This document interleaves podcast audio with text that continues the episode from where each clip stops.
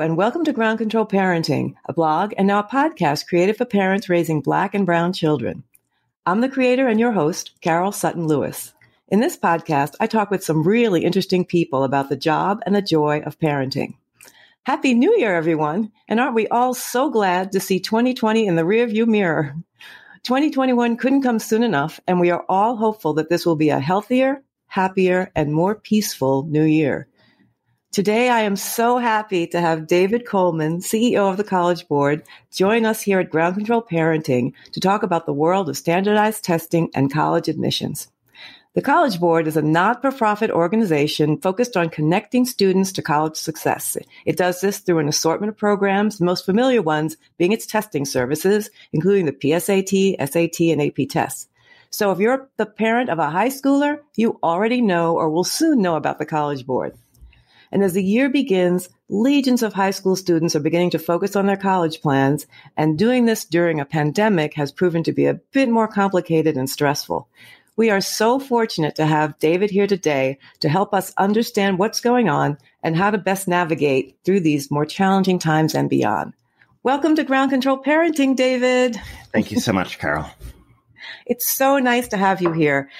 And uh, I, we have so much to talk about. And the, the first thing I want to do for the benefit of the parents who aren't quite as familiar with the College Board and standardized testing as, as some of us are, if you could just start for me with a few of the testing basics.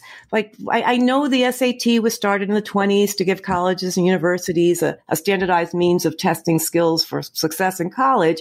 But, but can you tell us a little bit about what they're assessing and what information they provide? Absolutely. And Carol, I, I just couldn't let this morning begin without thanking you for your service. Um, oh. and creating this podcast, this circle for parents of black and brown children. Um, adolescents really are young people by the time they're getting close to college. And mm-hmm. um, given the events of yesterday in our country, we speak today, we record today, soon after the events in the Capitol. I, mm. the pressures on those families are greater than ever. Um, doesn't take a genius to realize that scene at the Capitol would have looked different had those protesters been people of color. Um, and I won't say more. I know this is not a politics discussion, but I just wanted to say that at this time in our country, when so much has been broken by COVID and by, frankly, our human viciousness towards one another, your podcast and creating a circle of trust where parents, particularly parents of often underrepresented kids in our in our colleges, can hear the truth uh, uh, speak clearly, get the best information, information that has sometimes too often been reserved for some and not for all, is is is a profundity to me, and it's it's a blessing to me to talk to you today, given given recent events, to try to to work with you in your um, daily crusade to inform those who might otherwise not be informed, and I'm I'm really grateful for that. Wow. Well, David, I, I, thank you so much. I share your concern, ha- having awoken today still in disbelief with respect to the the course of our nation yesterday, but I as I hope you also awake hopeful because we have a transition, we will have a new day, it's a new year.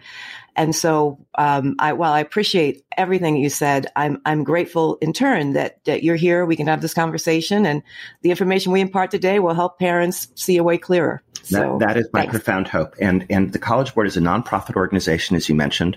We're composed of the nation's colleges and the nation's high schools. Virtually all of them are members of the College Board. So any decisions we make are always informed by these broad conversations. And I'll mm-hmm. only say that one decision we make, and uh, it's the last thing I'll say about current events, but I think it may be important is, as you mm-hmm. may know, about uh, the New York City Partnership called together leading businesses around the country, and 200 business leaders addressed the Congress yesterday uh, that they mm-hmm. should endorse the results of the election. We were we were the nonprofit that was added to that list, and and we spoke to the press yesterday to demand that. So I just want to say that the College Board, while it's known for AP and SAT, considers itself to have a broader role uh, mm-hmm. to clear a path for students to own their future. And so I want to answer every detailed question bluntly and clearly, as you know me to do, about mm-hmm. what these exams do and don't do, their strengths and limits, really how best to advance your children. I, I want you to win. I want to be very blunt with you about the best steps I think parents can take to help their students mm-hmm. succeed. And mm-hmm. uh, but but but we see our role as a little broader, and that will emerge over the course of the conversation because I think understanding our role better may take may help parents and students take far better advantage of our of, of the work we do. So let's start with the SAT. Um, I don't want to do too much history because it's checkered and complicated, but I want to tell you a recent Absolutely. part of its history. No, because honestly, mm-hmm. it's a very long discussion and not that helpful just yet. What, mm-hmm. What's most important for parents to understand about the SAT, though, is that it's changed immensely since they took it. Uh, and so most of us are harboring our own childhood experiences of an exam that had much too much of a feel, Carol, of an old fashioned intelligence test, disorienting analogies with words we had never seen before, a lot of math that was not familiar to us. It was a test that was full of disorientation and surprise. It was like we went to high school every day, and then there was this other thing called the SAT. When I was made president of the College Board eight years ago, I said that that was a catastrophe. That, that the idea that you should ever do anything just for the SAT was a bad idea. In other words, the SAT should be the natural outgrowth of your high school work. All it is, let me please pull away all the mystery in one sentence. The mm-hmm. SAT is a core set of reading, math, and writing skills that you most often use in the first year of college. Mm. So that's all that's allowed to be on the test. In other words, if you want to know what math is on the SAT, it's the math most commonly used in first year courses, not just in math, but throughout the disciplines. So that mm-hmm. you're ready to do a wide range of things. Like let's say you want to take a nursing course or a chemistry course or anything you want to do that involves some math, economics, anything. What math is most often foundational to those? So it's the opposite of tricky and unusual math. 80% of the math, the SAT is in the three areas of math most often used we got rid of, and I apologize to those of you who love obscure words, we got rid of SAT words. That was a terrible idea. What is the definition of an SAT word, but a word you will likely never see before the SAT or after it? right? Which is not essential for readiness. So the words the SAT tests now are the words you use most often, not least often. What do I mean by that? It's like, imagine a word like synthetic which which can mean artificial, but a synthesis can also mean putting two things together and making something new. Or analyze can be to understand something, but also to break something apart. Those are mm-hmm. common words, but understanding them deeply really mm-hmm. advances mm-hmm. you. Those are mm. real tools of thought of work. Those are the kind of language now. Really understanding fewer words that really matter is at the heart of the new exam, which makes it much more available to the English language learner, etc. But I want to also be clear, Carol. I'm not here if you don't mind, to defend this instrument. It is a very partial account of student strength. What do I mean by that? It does not measure students' intelligence. It does not mention, measure their potential. It does not. It simply asks a basic question. Do they have a certain level of command of some core reading and writing and math skills that will make it more likely that they'll more immediately be able to handle the demands of their college courses? That's it. That's all there is. There are tons of other forms of intelligence and gifts. We believe that a low score on the SAT should never be a, uh, a veto on a student's future. We mm-hmm. believe that we always fight for holistic admissions and looking at lots of other things. And when we get into it more, I can give you, frankly, my best blueprint for what I think is a um, an honest, productive, and serious way to prepare for such an exam that's also worth doing. We've mm-hmm. taken out virtually all the test prep stuff, all the tricks, because the test is much less unexpected now, have much power.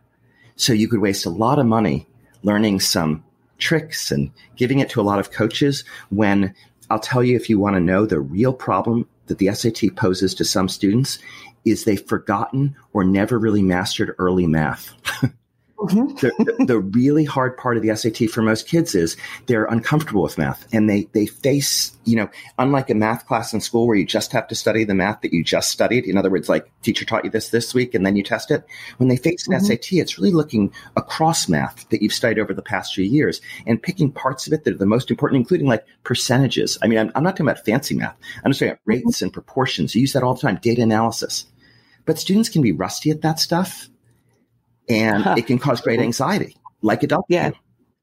so yeah. honestly, the best way to handle the SAT is to ensure your your child has the chance. We, we give this for free with Khan Academy, a personalized service that you can see where your early weaknesses might be, and you gain more confidence by practicing them.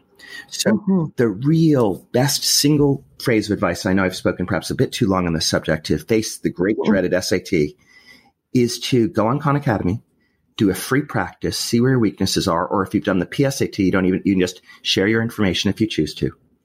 and gradually and deliberately practice until you're more comfortable and fluent in the early math. We can talk about reading and writing too, but for most students, the real anxiety comes from the math section. Mm-hmm.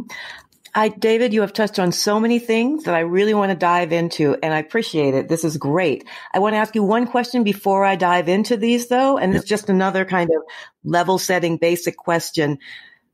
So this year 2020 has been um, ridiculously difficult for so many different businesses, and the test delivering business has been one of them. All all standardized test offerers have had a lot of trouble offering the test. I mean, with COVID, putting aside how tough it's been in 2020, uh, have you learned anything or is there anything that gives you confidence that 2021 it will be easier for students to actually take the test? Yeah um, let's let's let's just both say to one another because we must that the difficulties facing the college board are trivial compared to the difficulties and inequalities of covid and loss of life. And there's oh, a, a, lot of things more important than tests. So i'll answer your question but i just need the parents assembled here to know that it's our conviction at the college board that the mental health and well-being and thriving of young people is much more important than any single test. And we mm-hmm. actually mm-hmm. advised colleges last year for the first time in our history, we, we said colleges need to be flexible in looking at scores to be ready for students who would not have them to mm-hmm. be to be understand that some students only got to take once, maybe rather than twice, as they would show their best effort. We insisted that every score be looked at in context. I, I just mean to say, Carol, if you don't mind, that, that I feel my first obligation in this crisis is to lower the temperature. We made sure that subject tests were required for nobody because some kids had trouble. Like, so in other words, I hope that makes sense. The first thing you must do is you must reduce the temperature. So, Absolutely. So, um, and we've also been very stern about not increasing the number of examinees at any potential threat to public health at a time mm-hmm. that states and cities were very different in their policies, as you may know, due to political mm-hmm. discord in this country. The College mm-hmm. Board insisted on masks and distancing everywhere, regardless of local conditions. So we've played a pretty strict role. With that said, a million kids have examined this fall, more than you might think. Uh, it's a more diverse set of students that have tested because the breakthrough at the College Board has been moving the exam from Saturday, where parents and kids choose to take it, to during the school day, where a much broader set of kids take it as a matter of course. As we look towards the spring and fall of this year, which was your question, just to answer quickly, but I, mm-hmm. I, I really need parents to know admissions officers everywhere with the full support of the College Board know that your child may not be able to do their best work on an instrument like the SAT this year. And I hope that charity, that calm pervades through the spring because it's very hard to predict, Carol, what openness will look like. The College mm-hmm. Board will be ready and add administrations this spring and fall and will be able to or absorb as many students if and when schools are open safely. What we mm-hmm. can't do is open them for this sake. We will not take that risk.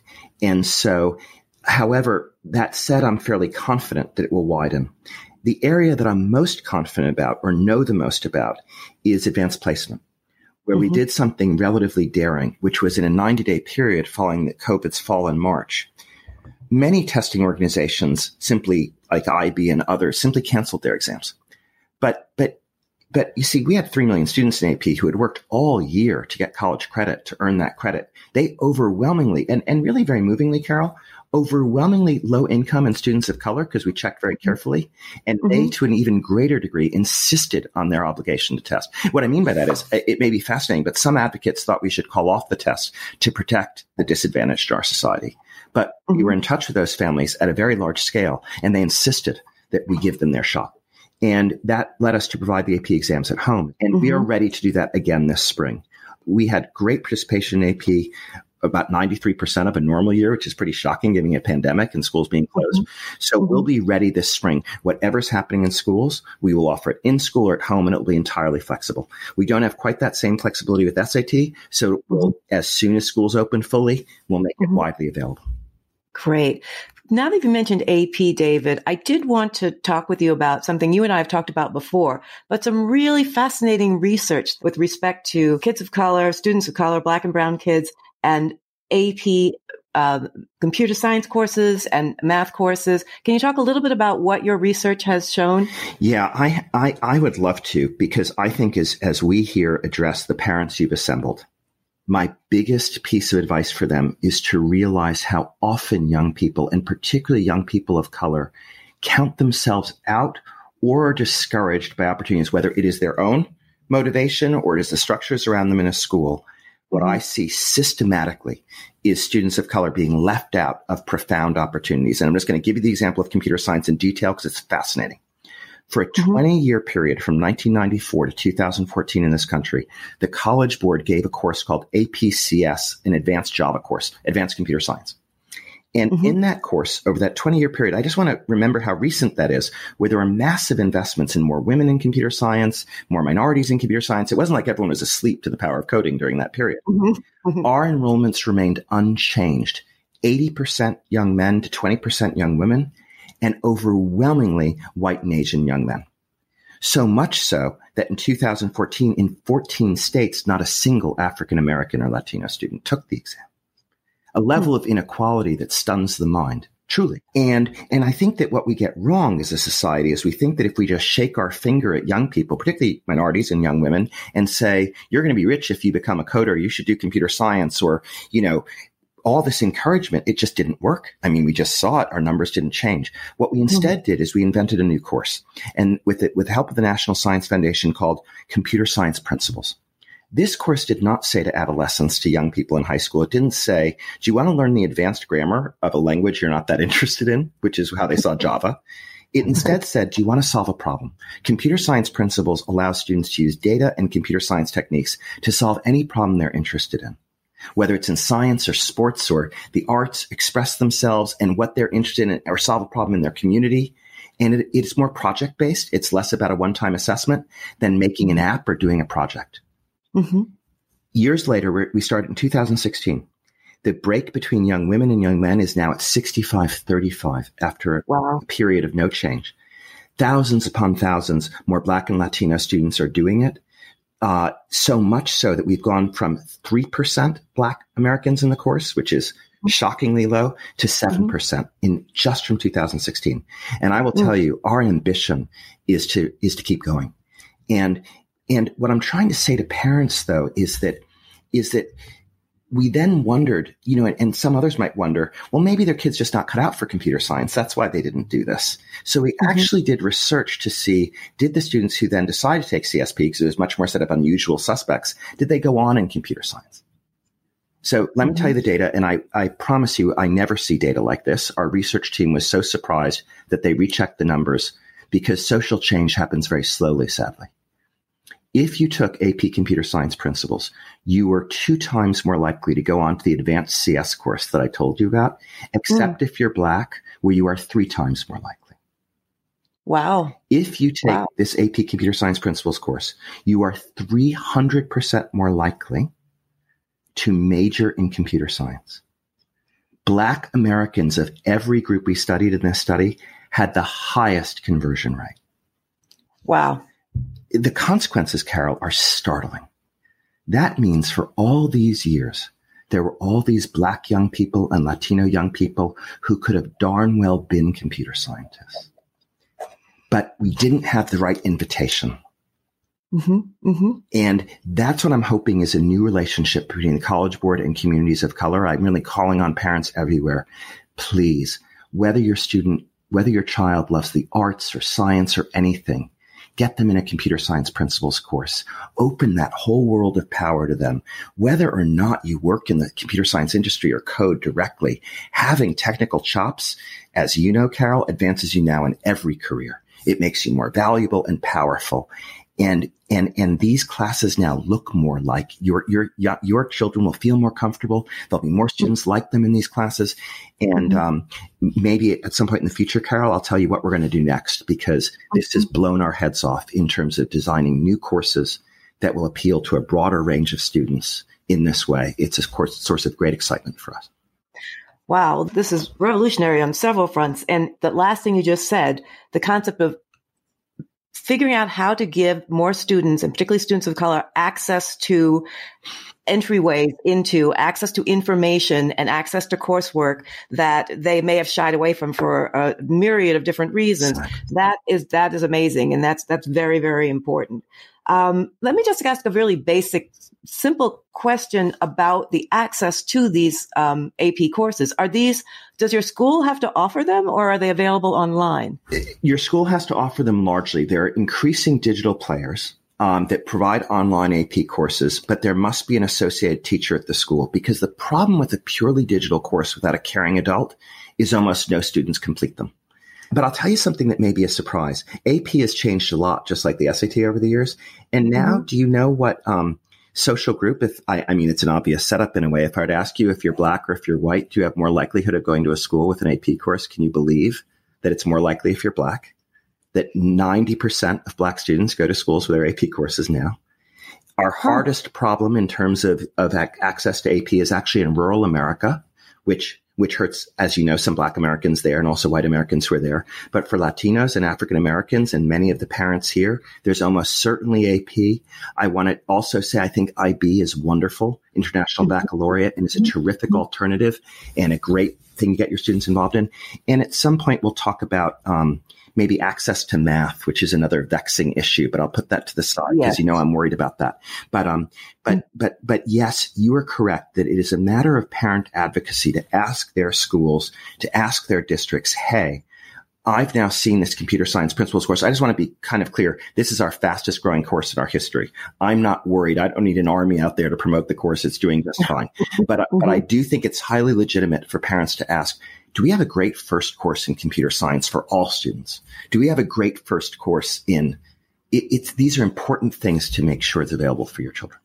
Absolutely. And that, that's why I asked because I do want parents listening to know that if there's two students, school doesn't have it, there's a role for them to, to exactly. find out how their school can have access to this test. So, so much great information here, David. I want to, um, back up to what you were talking about earlier, just to circle back to the SAT for just a minute, you mentioned that you had a kind of a blueprint for parents to um, help help understand how they should encourage their child to study. Um, and and I, you mentioned you started talking about this, and, and I really want us to get into this this concept of finding your weaknesses and practicing a lot. Um, you mentioned your collaboration with Khan Academy, and and hopefully our listeners know we spoke with Sal Khan early in the season, and that concept of mastery is is mind blowing. I mean, yeah. it really has shifted me personally to sort of regard sort of what parents can do at an early age from such a different perspective. Can you tell me a little bit about um, your thoughts on on the importance of practice and and again this blueprint that parents might be able to follow to help their kids. And Carol, I hope it's appropriate if I can be what might seem again slightly political for a moment, but I must say it. Kids of color and particularly young women of color, particularly girls, are told a terrible lie as they grow up, which is maybe you don't like math. Mm-hmm. Maybe math is not for you. This is said to young women. And, and by the way, it can often be quite uh, dangerous in the following sense. Often it's, my daughter loves to read. But, but, mm-hmm. but that actually means she doesn't like numbers and that that's okay. Forget all that you've inherited that some people are numbers people and other people are not. That's true maybe at the greatest extremes. But the core math at, at, the level of an SAT exam beneath calculus is available to virtually every human mind, but for profound disability. All kids can really do this. But mm-hmm. many are discouraged from the youngest ages, sometimes because they're overly encouraged to just follow the, the words path. Because mm-hmm, mm-hmm, what they mm-hmm. immediately like, people confuse what you immediately like with what you might one day love. Mm-hmm, mm-hmm, in other words, mm-hmm. difficulty can be just a sign of going for it again. So, if you don't mind, my biggest advice to parents is that there are a lot of explicit and implicit forces that discourage young children of color for feeling that numbers are their friends or that they're going to be able at them. And many teachers and schools will be quite happy with them partially engaging or going on to other things and not you must not allow that as parents.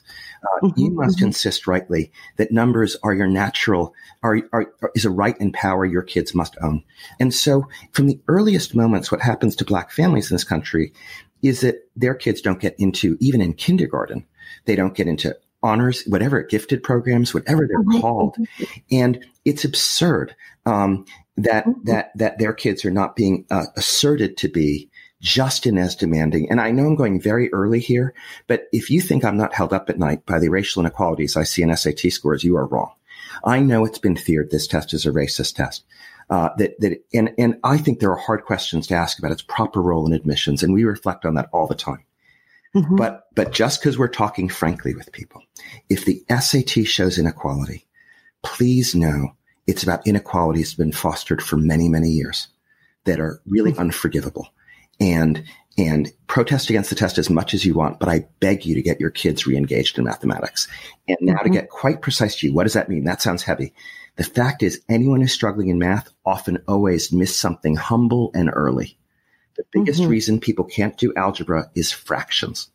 Fractions are early but hard.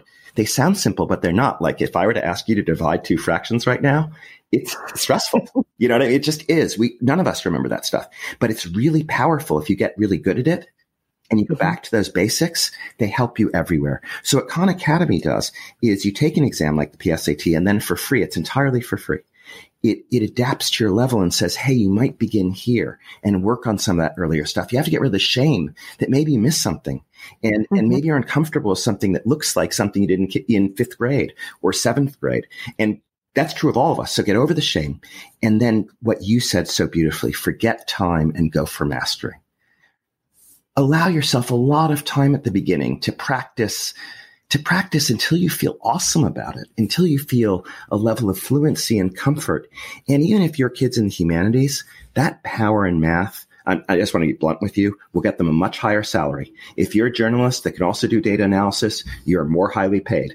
If you are doing anything where you have that command, it will get, it's worth it. So I guess what I'm saying is use the excuse of the SAT to return to math with your son or daughter and say, I know you may not love this, but you could love this. We're just going to practice through it. Oh, ab- absolutely. Um, so much of what you said, I, I just want to uh, focus on because it's really so important. Just the last thing you said about sort of how important it is to be fluent in math as an adult. For, forget your job, for your own ability to man- manage your own life, your finances. Your, I mean, math is important. One of the things that occurred to me early on as as we were talking is that a lot of parents approach this um, th- with potentially their own math phobia or their own history of not liking math or not not doing well in math to think that math proficiency might be inherited, math deficiency might be inherited as well. And um, I, I, agree. We should be clear that's not the case. Math can be scary. It's easy to have a math phobia, but even if you have one, don't put that onto your child because it's it's really important. Just as to your point earlier, David, about people being so proud their children read so well. I mean, and, that, and literacy is key. I'm not taking anything away from the importance of reading, we don't have that same conversation about how well they do their math work. And, and we should. I mean, we encourage our children to practice reading, to read a lot. Reading is fundamental is what we have said. And, and that we, we, we agree with that. But math is also fundamental and math for some is harder than reading. And so the, the, I think what's really important for parents to think about is, um, the early days of even if you're not that comfortable with the subject, um, encouraging your child to push through the hard parts. And, and that comes through mastery to your point. If you keep, you know, memorizing your times tables just seems like a lot of time for a not particularly productive, but, but it is actually very productive. Um, and, and one of the things about this pandemic, the upside of having so much time, your child having so much time at home is that say they're a 12 year old and we, you discover by virtue of these various assessments that their math is weak and they actually yeah. need to go back to earlier years of math. Now, when they're not in the classroom potentially, or when they have a lot of time outside of the classroom, is the time for you guys to sit down with Khan Academy or any kind of online learning and, and in the privacy of their own home, your child can just get better. They can get better. And, and one of the things that we haven't touched on yet is the confidence, the, the confidence that gets sapped when you are told by virtue of a test when you're young. I mean, even all the way up to the SAT, like your score is you. I mean, that that's a terrible thing to do to mm-hmm. a child. And but but conversely, the confidence you give a child, just like an early reader gets a lot of confidence. As one who learned to read when I was three or four, yeah. I know from an early age, if that was my thing, I could read early. It stays with you and it imbues confidence in other things. If you can master math early, that confidence, I mean, it, I see it in people I know who are who are good in math. If you're good in math early, that confidence can help you become good in other things. You know, it's interesting. I think sometimes we take intellectual things like learning math or learning to read and we dress them up much too much. So I'd like to get real simple minded about it. Okay. Do we roughly believe about every black and brown young person that if they lifted weights every day, if they wanted a bigger bicep and they practiced, they would be able to, whatever their starting point? Or some people just built that their biceps can't grow. Very rare, right? If you do the time, if you do it and gradually do it, you at first might fumble, you at first might struggle, you at first might be ashamed mm-hmm. to even be in that gym. But if you keep doing it, we have enormous faith that through. So, so let me just ask you a question, Carol. How often have you heard the question, I'm not a reading person? Mm. Mm-hmm. Pretty rarely, right? I just, I'm not a reading person. I just, I'm not that kind of. How often have you heard people say, I'm not a math person? And I just want to say something about that. I think, forgive me, that is a racist notion and an intentionally racist notion. So I'm hmm. trying to raise the stakes here. Okay. One way to discourage a group of people from gaining their power is to say, you're just not that sort of person.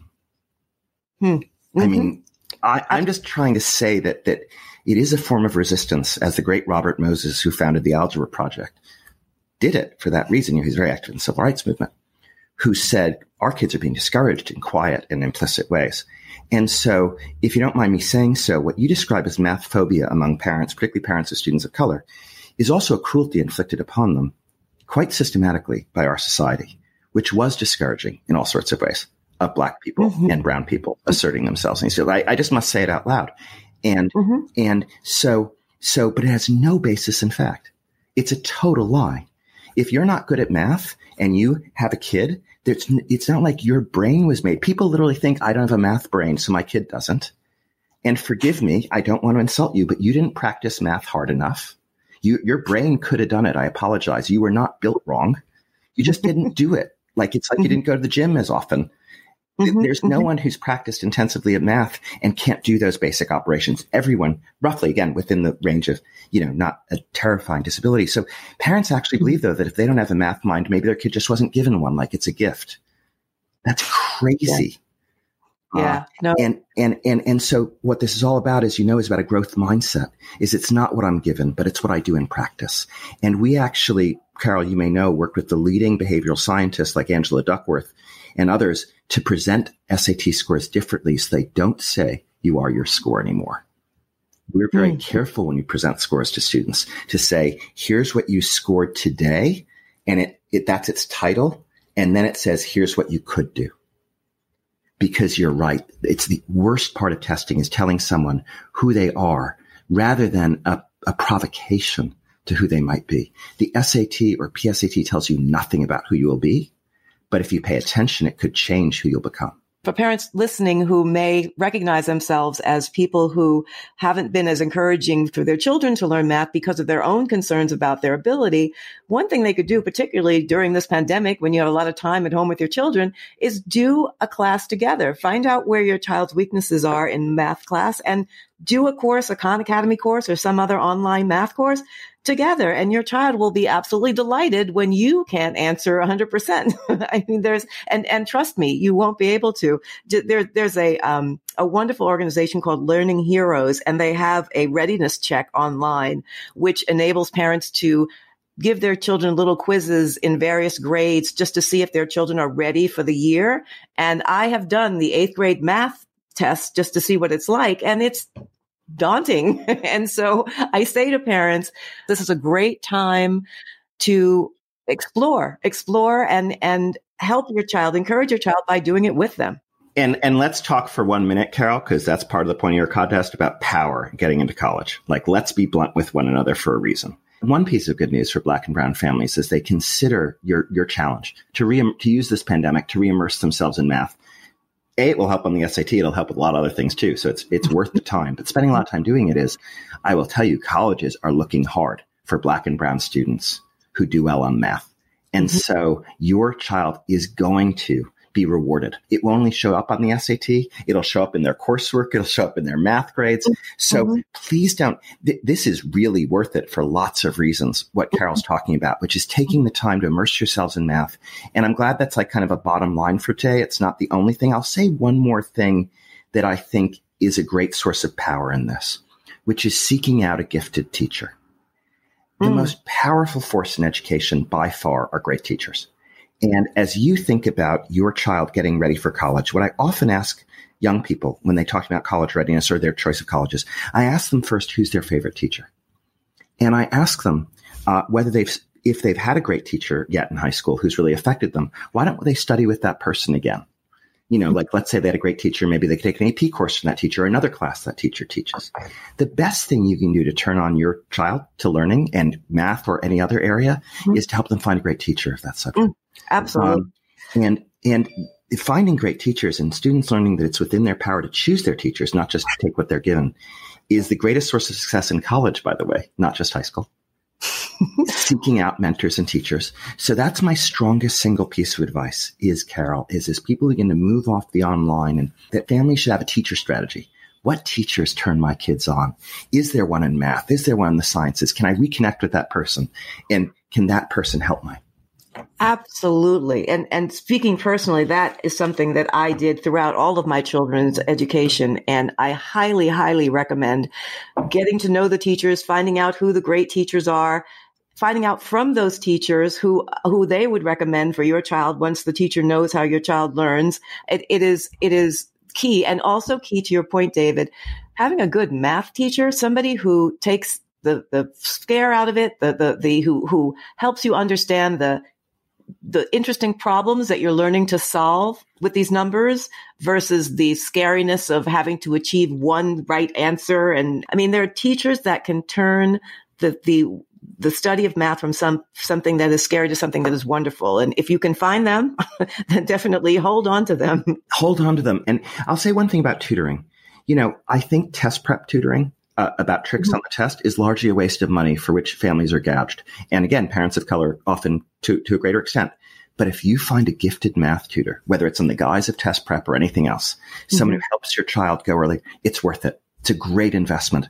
You know, there's a lot of college coaching snake oil and I'd rather save you a lot of time, but someone who's gifted working with your son or daughter at math is worth mm-hmm. it. And, and even if that's a tutor, it's a good choice. Absolutely. And just to, to dovetail on that, um, the concept of practice practice as a as a as a discipline for all these tests is really important. I mean, putting in the time to practice, and that is that's definitely the Khan Academy strategy, but that's fundamental part of test prep, which is important, whether you pay for it or not, is that you practice. Of the things on Khan Academy, one of the most productive, this might surprise you, is simply taking the practice test. Absolutely. Just yeah. practicing the thing you're doing helps you do it a lot better. It does. It does. It takes, you know, you, you talked earlier about sort of um, lowering the temperature and trying to reduce undue anxiety. When you take a test a lot before you take it, you are much calmer about the process. The sitting in the room, the looking at the time. There's so much beyond knowing the information that goes into test taking. I think the worst sin of testing has been to confuse quick and smart so we've given much more time per question on the new SAT. I think exams that overprivilege being too fast are silly. And we've done it in AP and everywhere else, given students more time. But I need to be frank, even if it gets me criticized. When parents are told your kid's not good at tests, I really do feel it's another way of avoiding what the real source of anxiety is, which is the math. Mm. If you're comfortable with math, really comfortable, just as if you're really comfortable playing soccer, you might first, when you walk out onto that stadium floor or onto that game, be anxious, but you gradually overcome it because you're familiar with it. You practice through it. We, mm-hmm. we don't say of sports that you're really good at basketball, but can't play in the game. We don't allow that. We, we ask you, we, we admit there can be jitters in game day and we help students work through those through mastering. They're getting more fluent at dribbling and taking the shot and, you know, so they can begin to forget themselves. Please don't, please don't accept that soft bigotry that your child somehow is unable it, I just want to tell you something frank about our research. We have taken kids who have scored lower on the math SAT and given them very different mathematical tests, much more open ended, much more wide ranging. Does that make sense? Mm-hmm, mm-hmm. And unfortunately, Carol, their scores are roughly similar. Mm. So the idea that just because it's a time test, just because it's in this format, my my child is otherwise really good at math, and I just need to caution: while an SAT should not be overestimated, please don't allow that that that story to be told in a way that's really a way of saying to your child, no matter what you do or practice, you just are not good at this. You can't be good at this. Yeah, no, I, I, I agree. And I think this, this also goes to what we've talked about before. Parents needing to do a bit of an honest assessment of their own perspective on these things and be able to se- separate that from what they tell their children.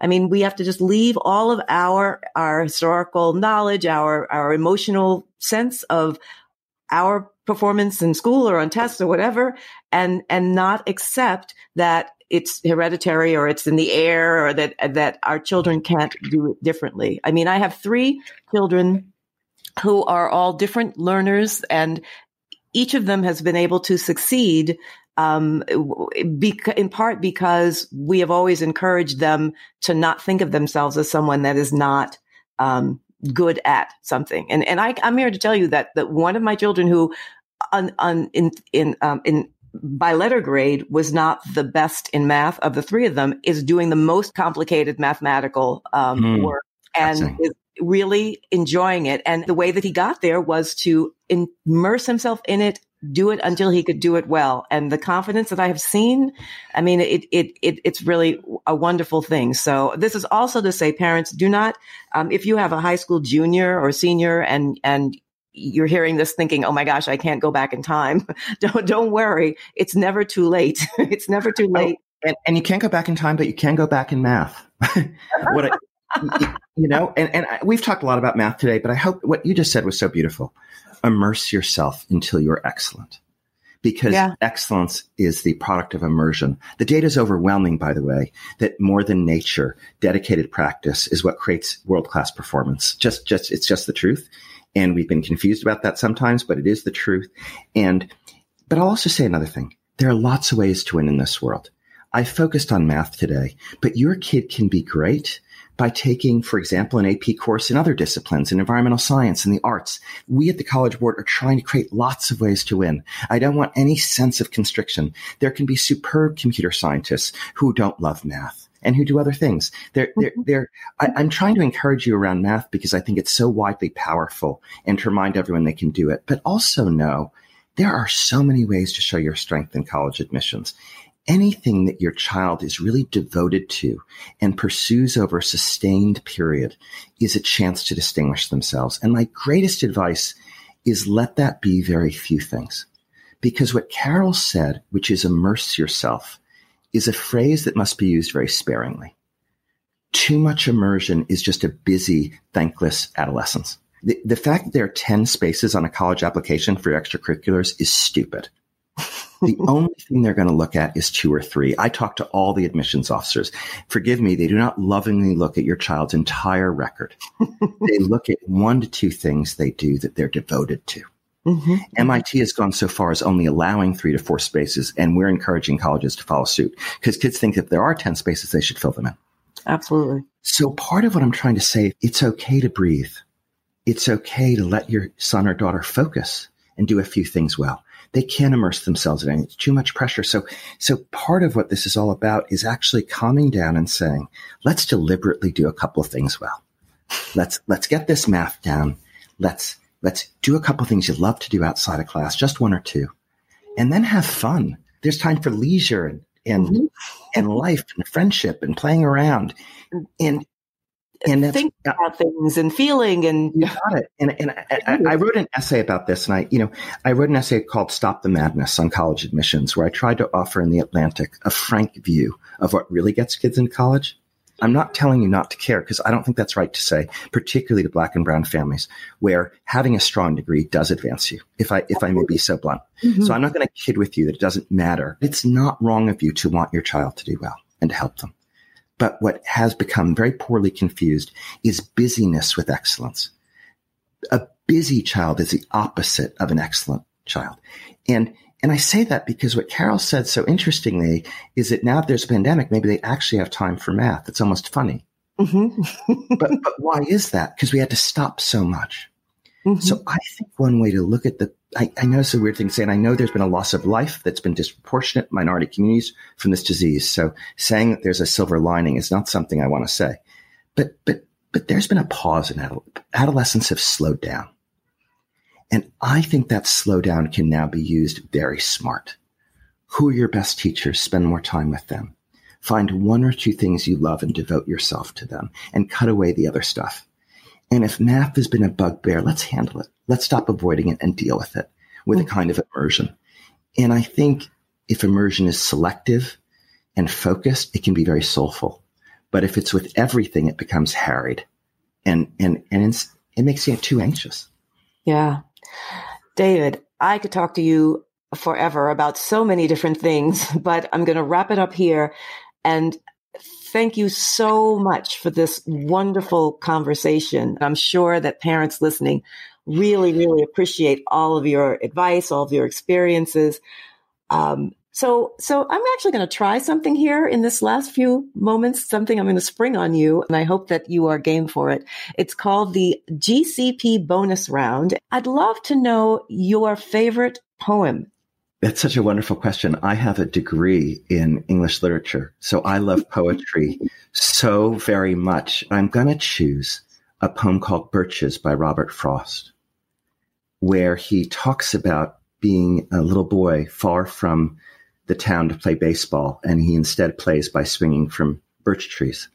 And he says at one moment that as he swings on the trees, that they take him toward heaven, uh, but he says, but not so far that he leaves. He wants to come back down again to the ground.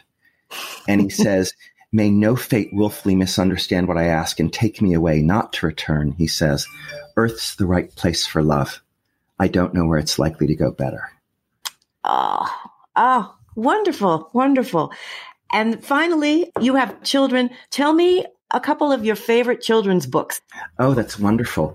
You know what wears well? Charlie and the Chocolate Factory. Mm-hmm. And um, he's really he's really verbally very good, uh, Dahl. But mm-hmm. also he has a wonderfully sharp eye for poverty and to help my, my children look differently at their classmates in school and wonder what they had at home. Remember, of course, Charlie has very little. He can barely scrounge together the money to buy the chocolate bar. Mm-hmm. And that's what a lot of that book is about. And, um, and it, it, it, was very moving for me to see my students encounter that. I might see my children well, great. Thanks again, David. I'm, I'm so thrilled you could be with, with us here today. And thank you so much for your great advice. Now, that was a really good conversation. David had some great advice for college bound parents and good info for parents of younger children as well. If your children are focusing on college, I hope this conversation gave you some good tips to deal with the process. If you have younger children, perhaps David's advice about the importance of mastering the math basics resonates with you. If it does, take the time to explore how to bolster your child's math comfort level, and maybe your own as well. Khan Academy's free math tutoring is a great place to begin. I hope everyone listening enjoyed this conversation and they'll come back for more.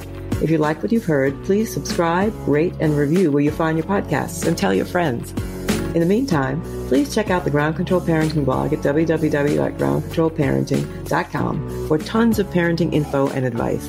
You can also find us on Facebook and Instagram at Ground Control Parenting and on LinkedIn under Carol Sutton Lewis. Please send comments and questions on any of these platforms because we really want to hear from you. Until the next time, take care and thanks for listening.